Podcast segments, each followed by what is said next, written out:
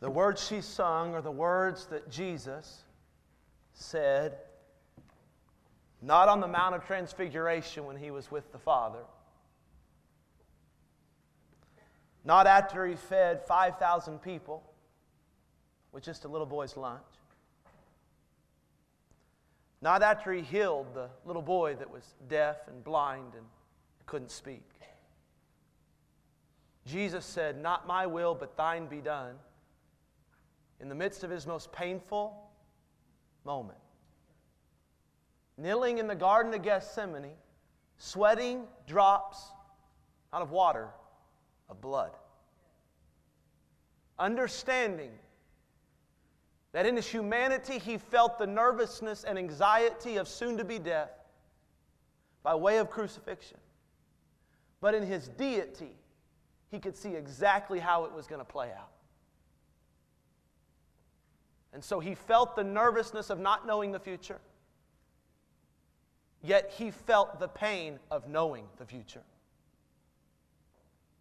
And in that moment, after asking the Lord to let this bitter cup pass, he still had the character, fully man and fully God, to say, Not my will be done, but thine. Flows into our message because it's very, very easy to be surrendered, close to, and following the Lord on the mountaintops of life, isn't it? Yet when we find ourselves in a season of suffering, something entirely different when we're sweating drops of blood to say, Thy will be done. But I want you to know something, friend. My God is the same on the mountaintops as He is in the valley. And even if you don't feel it, even if you can't see it, and you can't discern it, and those around you aren't even confirming it, would you take faith that your God is the same yesterday, today, and forever? And we should be that surrendered.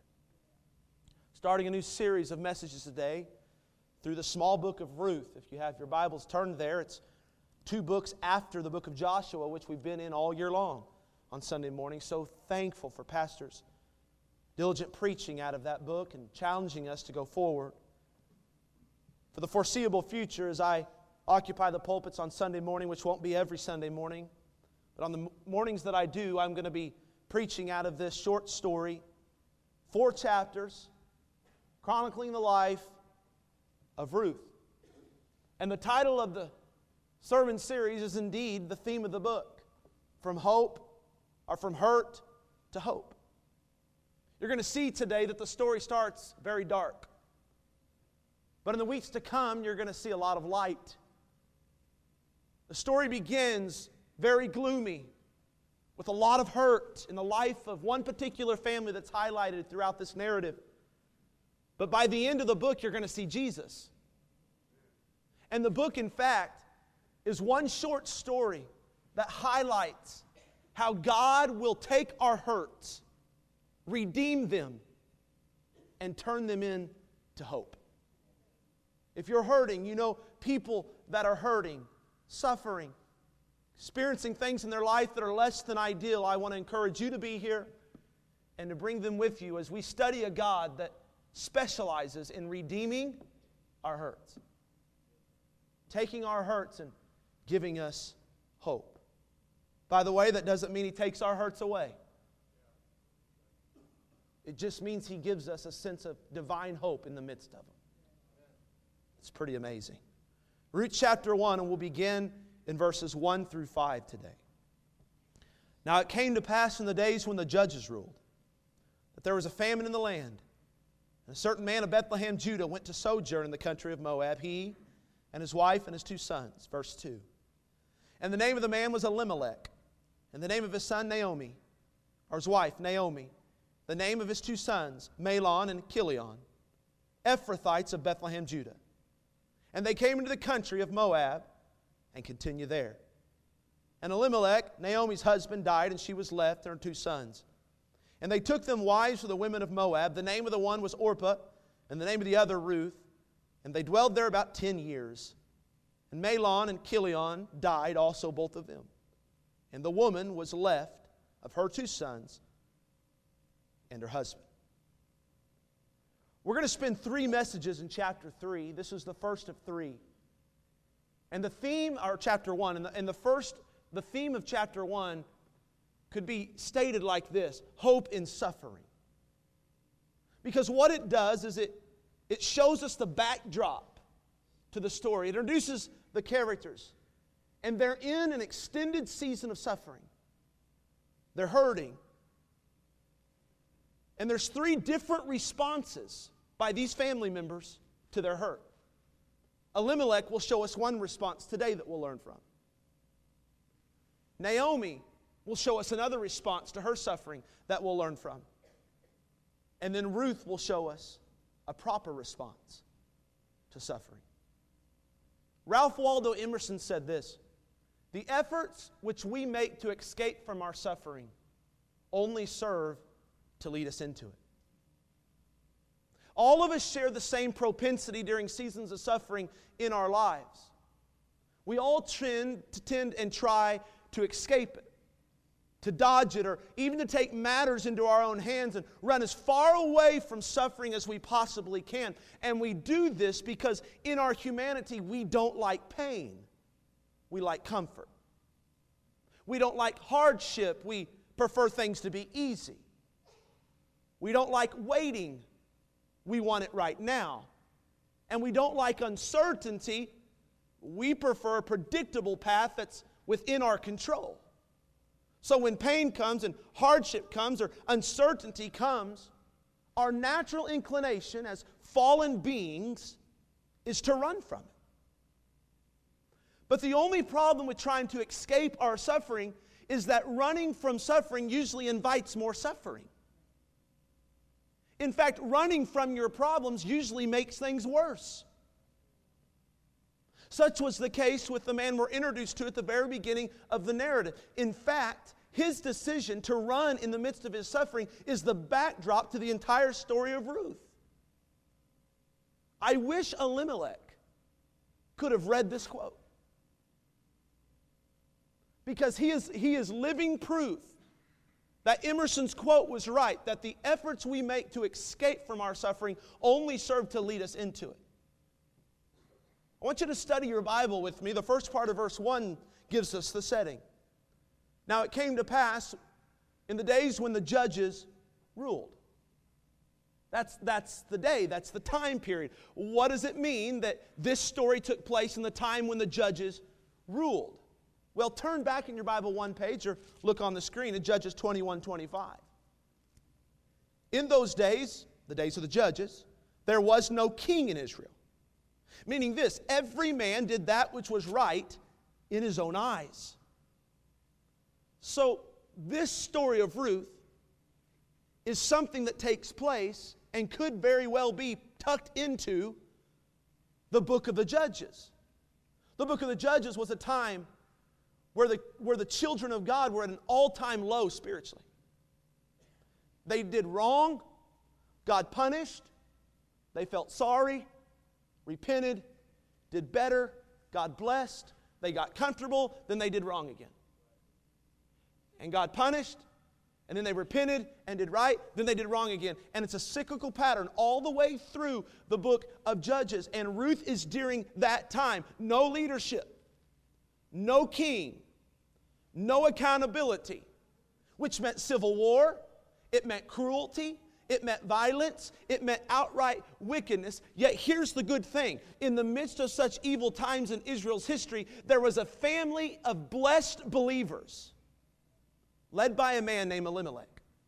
We're introduced to the family in verse 2. Look at your Bible. And the name of the man was Elimelech. The name of his wife, Naomi. The name of his two sons, Mahlon and Chilion, Ephrathites of Bethlehem, Judah. Now, if you study the way that the narrator introduces that family, you get an underlying point. He wants to highlight the fact that this is a blessed family.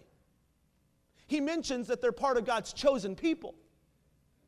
He mentions that, that they dwell in a place called Bethlehem, Judah, that had spiritual significance because that's where King David was born.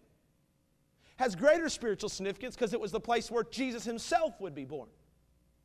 The name Bethlehem meant the house of bread, which meant that it, they were living in a place where God's provision was manifested and God's blessing resided. There are the tribe of Judah, which means praise. So not only they live in a center of worship in Bethlehem, but they are part of a tribe who's known for their praise and worship of Yahweh God. The, the, the, the, narrator also highlights the name of Elimelech, which means this My God is king. Now that sounds pretty good. A family being led by a man, this is a novel idea, led by a man whose name meant, My God is king. That's, it's incredible because they lived in a time, much like we do, where men do whatever they want, where men are their own kings. No accountability, no authority. We will do what seems right in our own eyes. Yet here's Elimelech leading a family with this motto God is our king. As for me and my house, we will serve the Lord. Then you've got Naomi. Her name means pleasant one. Not only do they have a good leader of the home, a spiritual man, but they've got a pleasant woman. There's nothing like, help me, men, this is your chance. Nothing like living with a pleasant woman. And don't amen this, but there's nothing like living with an unpleasant woman. Come on now. In fact, wisest man in the world, we'll get there in Proverbs, said it's like the continual dropping of water. That's what he says. In other words, don't take for granted if you have a pleasant wife. Don't take for granted if you have a pleasant, godly mother. And on top of that, she's the mother of two boys, Mahlon and Chilion, which means something significant in that day. It means their name will be continued. It means Naomi has hopes of being a grandma. It means Elimelech can rest assured that God has given him two boys so, moving forward, when he passes away, their heritage will go on. You might say, I wish I was part of a family like that. You are. No, you don't know my dad. You don't know my mom. Well, here's the truth. If you're here today and you're a child of God, you are part of a family of blessed believers. It's called the family of God. We don't all have the, the same last name. We don't all look alike. We don't all like the same things. And not even every one of us go to the same church. But all of us have the same Father. And if you're a child of God, you share in, in, in, a giant account of spiritual privileges. I mean, you've been adopted into the family of God. You've been made joint heirs with God through Jesus Christ for all of eternity. You've been forgiven and you've been justified and you've been redeemed and you have an inheritance reserved for you in glory. You may not have a dad in, on earth like Elimelech, whose God is his king, and you may not have a mama like Naomi, who's pleasant and was pleasant to you growing up. But would you hear me? You have the Heavenly Father who loves you and who provides for you and has redeemed your life. You are part of a family a blessed believers. So here's the Elimelechs, the blessed family of believers. Yet the text tells us they find themselves living in not such a beautiful time. In fact, verse 1 says that there was a famine in the land. Us Americans know nothing of famines. My son continually tells me two hours after he eats, I'm starving to death. He doesn't have a clue and neither do I. Famine was an extreme scarcity of food. Could have been caused by poor weather or widespread destruction of crops, but what's ironic is that there was a famine in a place that was known for provision. Bethlehem, Judah, house of bread, yet they had none. Why? Why, why in a place that was known for God's blessing did the crops wither? Why in a place that was known for God's blessing did foreign enemies come and destroy the, the crops and the fields and the increase. Why? Because people were given over to idolatry. And what did God do to his people when they walked away from him? He did exactly what he told them that he would do. He cursed them. Well, that's a mean God. No, they, they knew this would happen. Back when God redeemed them out of, out of you know, the book of Exodus there, out of, out of Egyptian bondage. You read Deuteronomy, and God set the law in order, and He said, This is how it's going to be. If you follow me, you'll be blessed. If you walk away from me, you will be cursed. And so it's not like they're surprised that God is sending a famine. They deserved it. God is not just a God that blesses those who follow him. God is a God that also chastises his children when they walk away from him. That's a side of God a lot of preachers don't want to talk about today. But that's what this famine was. Now Elimelech finds his family of blessed believers cursed, hungry, starving, scared to death. Did you know that just because you are a blessed believer doesn't mean you'll not face extended seasons of suffering in your life? Consider Job, an upright man, feared God, hated evil, taught his kids to do the same, yet he faced a severe time of suffering when he lost his health, he lost his wealth, and he lost all his kids. Go to the New Testament. Man, he wrote two thirds of the New Testament, the Apostle Paul, one of the greatest church planters, I would say the greatest missionary to ever walk the face of this earth, truly a pioneer for the church. Beaten with rods, falsely accused, in prison for years at a time stoned, shipwrecked, and starved nearly to death. I'm trying to tell you, God doesn't promise a life free of suffering just because you're His child.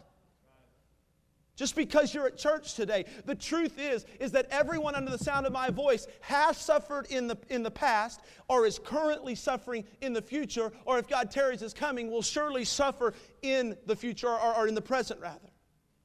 And what I mean by suffering is that you'll face a famine in your life. A time in which you're lacking, you're empty, you're dry, you're barren, you're struggling. Life is difficult, even scary.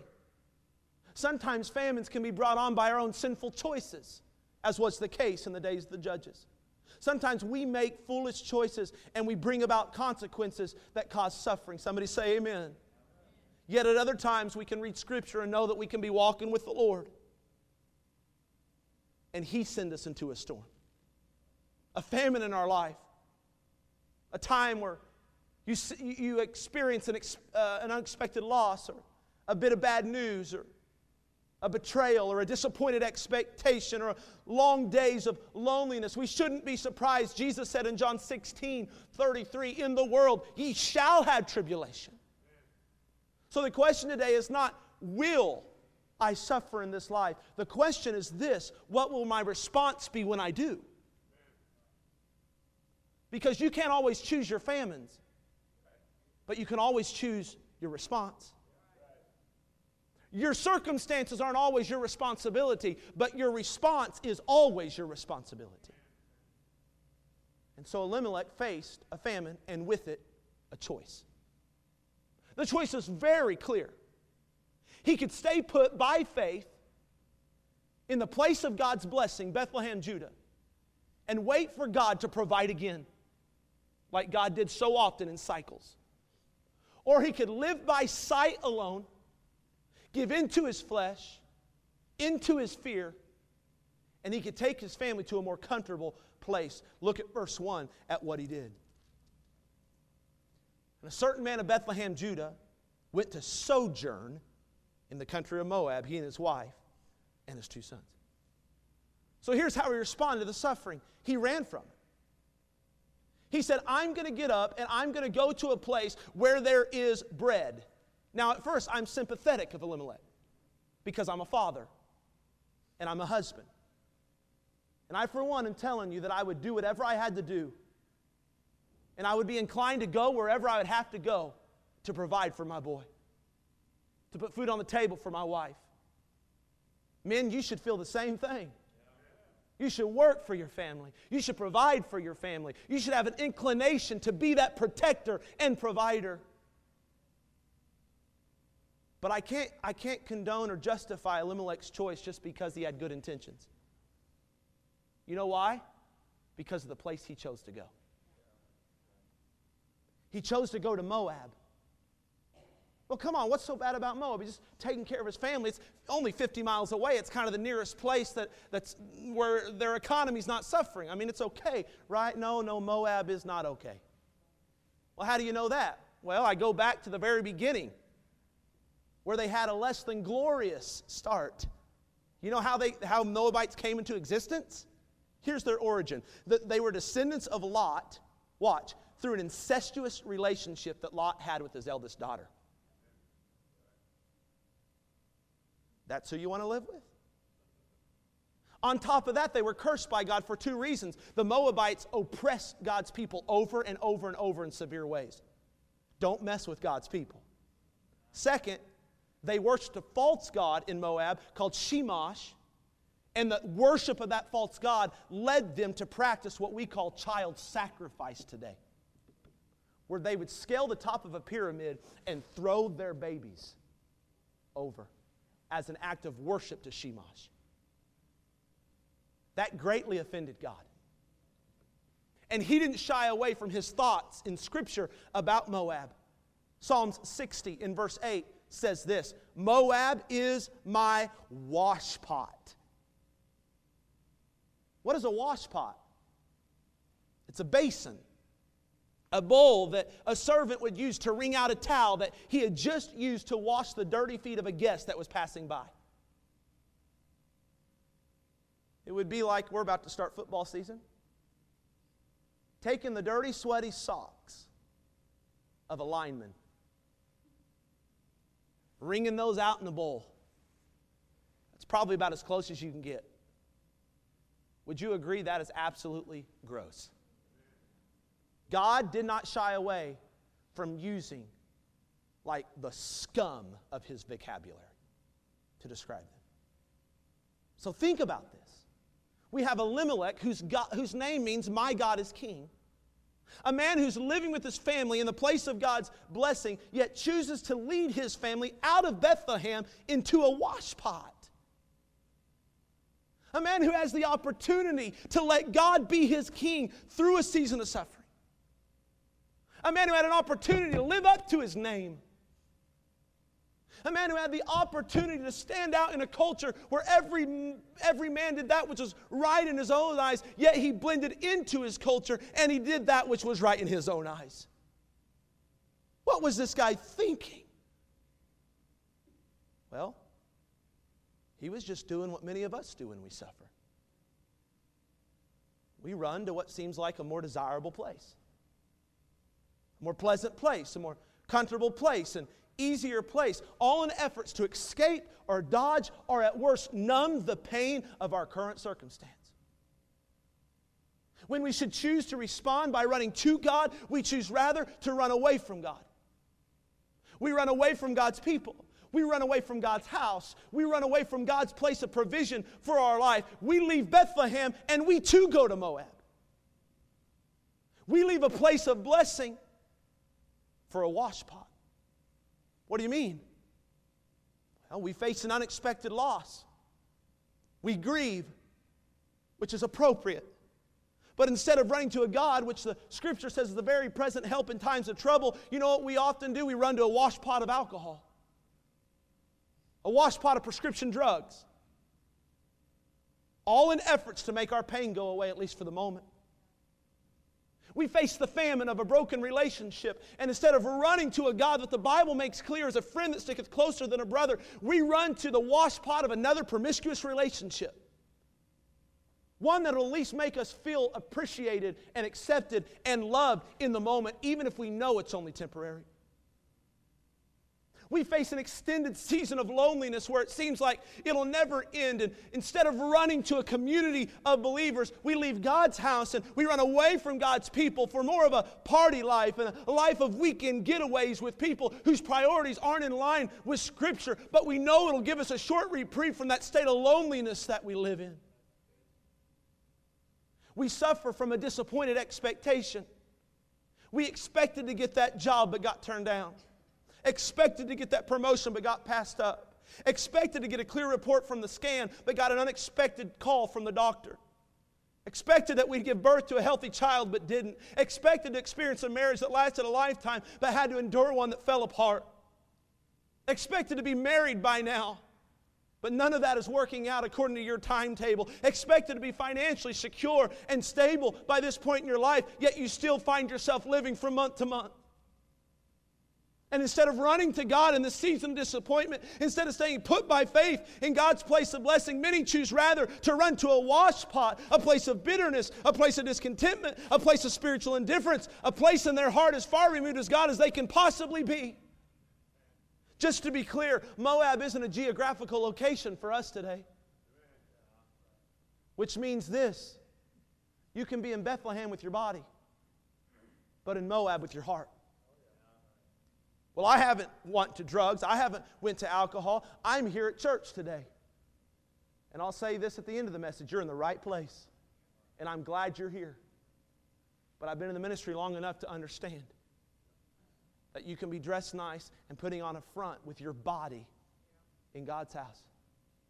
But in your heart, you're as far removed from this place as you can possibly be. We all prone to run to Moab, and we should be staying in Bethlehem. Question why? Why are we prone to do that? I'm talking about the most spiritual person in here is prone to do that. We know better. We know God loves us. Why do we try and escape Him instead of embracing Him? Maybe for the same reason Elimelech did. You know why he did? He wasn't expecting to stay in Moab forever. He knew better than to go to Moab, but maybe he justified it in his mind because he only intended for it to be a quick trip away from God. I'll prove that to you. Verse number one. Certain man of Bethlehem, Judah, went to, what's that next word? Sojourn in the country of Moab. You know what that word means? A temporary stay. It's what many of our college students from our church do. They leave Liberal Kansas and they sojourn to Manhattan or Lawrence or Emporia, or if they're right with God, Norman. Some sojourn to Bible college I graduated from, Heartland Baptist Bible College in Oklahoma City. Thankful we still send kids to Bible college. But listen, they don't sojourn there planning on staying forever. They want to stay there just long enough to get their degree and then move on. Elimelech was in the same spot. He had every intention to stay in Moab for just a short time, at least until the famine got better in Bethlehem. And I can hear Elimelech's justification. As I imagine how he would converse with perhaps a neighbor that day when he was loading his camel and about to leave town. Elimelech, where are you going? Oh, just going on a little trip. Just a little sojourn, you know, just giving the family a little break. It's tough times around here, you know. Well, it must be nice to have the resources just to get away when you want to, especially in the middle of such a hard time. Yeah, yeah. Yeah, we're blessed. We really are. Say, that's more than just a couple camel, camels you're loading there, and it's more than just a few bags. You must be going far. No, no, no, just about 50 miles. Oh, okay, well, you must be going for a long time. No, several months. Sabbatical, maybe. Just getting down the. Where to exactly? Oh, just going to swing by Moab. You know, take a gander. Seem to have plenty of restaurants open right now. A lot of fun things for the kids to do. right, Elimelech. Quit joking around. Seriously, where are you going to go? I just told you. We're going to make a quick stop in Moab. Now, Elimelech, I don't want to get in your business, but what in the world are you thinking? Hey, man, don't rush to judgment. I've got my reasons. Plus, we're only taking a sojourn. Didn't you hear me? Just a few weeks until things jumpstart again around here. Elimelech, I know I don't know you super well, but can I just say, you're not supposed to take your family to that place. God made it clear we're not to dwell in that land. Hey, buddy, I know what God said. And I would never go long term. But in order to take care of my families, every man should be concerned about, I've got to do this for at least for the time being. Well, Elimelech, where are you going to go to church? There's no temple to take your sacrifices to. There's no open court where you can take your offerings to. There's no place to worship in. There's no priest. No spiritual community at all Hey, listen, man, it's not all about going to church all the time. It's fine to take a little break from church every once in a while, especially when times get tough. Well, your kids, Elimelech, your kids. Who will be their friends? How will they be affected? I mean, I hear those teenagers there in Moab are bad news. Oh, now you're asking about my kids? I'm done with this conversation. And by the way, my kids will be just fine. A couple weeks in Moab won't hurt them at all. Sadly, it wasn't just a couple weeks, it wasn't even a few years. The end of verse 2 says, And they came into the country of Moab and continued there. In fact, they stayed there for at least 10 years. What was meant to be a temporary destination became a permanent residence. And the same thing happens to us, doesn't it? The decision we intend to be short term ends up being long term. None of us intend to walk away from God forever. We just intend to take a break. Times are busy, stressful. Sunday morning comes. I'm not going to go today. Just one Sunday, it won't hurt. Except the next week, things don't slow down. It was just as busy. And you wake up again and think, oh, I said it'd just be one week. I'm just going to go to two. Except the third week doesn't slow down. And you get to a third. If you're thinking I'm making this stuff up, we see it all the time. Where you been? Ah, I just, just fell on hard times. Reason with me, please, church. Reason with me. In hard times, shouldn't we be running to church? That's how I know suffering makes us illogical. Get your paycheck, look at it, go home, look at the bills, and you think, there's no way I can tithe this month and pay my bills. I mean, God expects 10%. I can't live on 90 this month. I think I'll I'll just, I'll, I'll bow out of tithing one month. That's it. That's it. God, I promise one time. Except the economy doesn't get any better. You don't get a raise. And your bills don't go away. And so the next month, you're in the same predicament. And when you make one sinful choice, it's really easy to make another. Hear me, please. When you say no to God the first time, it's easier the second time. When you take one foot out of Bethlehem, it's real easy to take the next foot. So the next week you withhold your tithe. Well, you always want money. No, I don't. God doesn't need your money. But He commands you give it to Him. Why? He wants you to walk by faith. He, it's an act of surrender and worship to Him. He gave you 100% of Jesus. All He asks is 10% of your money. What, so you can get rich? Yeah, right. No, so the work of the gospel can go forward. Because He uses that. famine in your relationship with your spouse. Instead of running to get help and running to get counsel and running for transformation from God's Word, your home is more like a war zone than an oasis. And so you connect with an old classmate. Start texting a coworker. Get on a porn site. After all, my spouse won't respect me. I know somebody that will. My spouse won't listen to me without trying to fix me. I know someone that will. My spouse doesn't even try anymore. I can go look at an image. And you justify it because it's only a sojourn. You don't intend to divorce. You don't intend to walk away forever. You intend to maybe prove a point or at least get satisfied until the point is proven. Before long, you find yourself having to erase your internet history. Then you find yourself having to delete your text before you get home from work.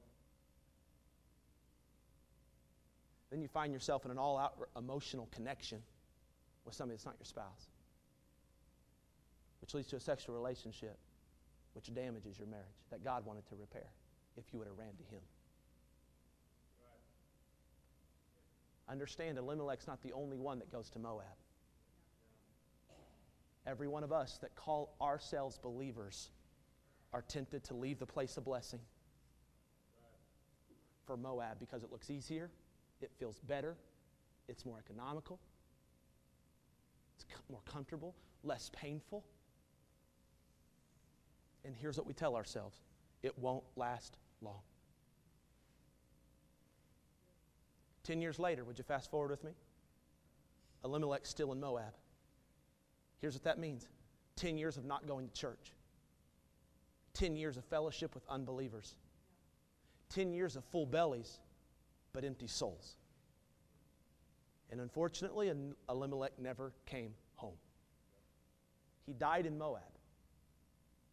And he left us with a sobering thought about what might happen to us if we front run from God during the hard times of our life.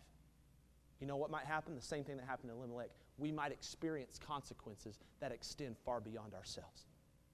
Well, how did that happen? Look at it. Verse number three. And Elimelech, Naomi's husband, died. And she was left and her two sons. Listen, Elimelech went from a famine to a funeral. He was leaving a famine to go live, yet he left a famine and he died, which reminds me of Solomon's words There is a way which seemeth right unto a man, but the end thereof are the ways of death. We try to avoid suffering, so we run from it, yet we run into the very thing we were trying to avoid in the first place. But it extends beyond himself in verse 4. And they, that's his sons, took them wives of the women of Moab. You might think, what's the matter with that? How could that be bad? That's where their dad moved them. That was the choice they had. And a boy's got to get married, right? It's never right to do wrong. Why was it wrong to marry Moabitess women? It had nothing to do with race, it had nothing to do with nationality, it had everything to do with spirituality. Because in Numbers 25, back in Moses' day, you know what they did? Moabitess women seduced Jewish men, led them into immorality, which led them into idolatry, and 24,000 Jews were killed. Go read it, Numbers 25. And in that moment, God cursed the Moabitess women and said, Listen, listen, Hebrew men, you are not to marry Moabitess women. Here's the point Elimelech's sinful choice led to the sinful choice of his kids. And you think, Dad, that moving to Moab just affects you? He was trying to help his kids. Instead, his decision hurt his kids. And they died in Moab. Don't think that you can be angry at God and it not affect your kids. Don't, affect, don't think you can just walk out of church when you think God does you wrong or one of God's children does you wrong, don't think you can just walk out of church and leave them and not send a message to the next generation behind you that when things don't go well, you can just take God and leave them as you will. I'm telling you that your choice to go to Moab, it extends beyond yourself and it extends to those you're closest to and the generation behind you. But it didn't stop there. It went on to Naomi. Look at verse 5. Put that up there, Tammy, that next verse. And Mahlon and Chilion died also, both of them. And the woman, that's Naomi, was left of her two sons and her husband. Watch this. She went from a famine to three funerals. And the rest of chapter one is going to chronicle her grief. I'm talking what, what many scholars would call double bereavement suffering upon suffering upon suffering. All because of her husband's choice. Now, because of her husband's sinful choice, she is left with two pagan Moabitess women. And don't get me wrong, this whole story is about how God redeemed that. But a sinful choice is a, still a sinful choice. Naomi had every hope of being a grandma. But what she loved in Bethlehem, she lost in Moab. And the things you love the most, you will lose in Moab. And your choice to leave the place of blessing for, for instant gratification will cause those closest to you to feel deep, deep, deep pain. You listen to me, young people? Your parents grieve when you walk away from God. Church family, your pastor grieves when you walk away from God. Yeah. What does the text teach us? I had, so, I had some more to say, but I want to want to close it. Here's what we learn running from God during seasons of suffering always makes things worse. How did Elimelech, Elimelech respond? He ran. He ex- tried to escape God instead of embracing God.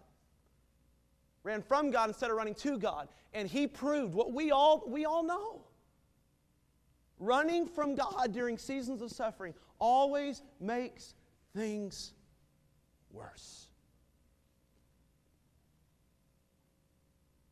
You know what that tells me, church? We're done. It's better to suffer in Bethlehem than to be comfortable in Moab. It's better to suffer in the will of God than to try to find an easier life outside the will of God. So I wonder is there anybody here facing a famine? No, I know you have food to eat. I'm talking about a life that's dry, barren, and difficult. Maybe if you're honest, it's a famine brought on by your own sinful choices. Or maybe you're doing great with God, but it's something that He's taken you through to test you, to prove you, to strengthen you.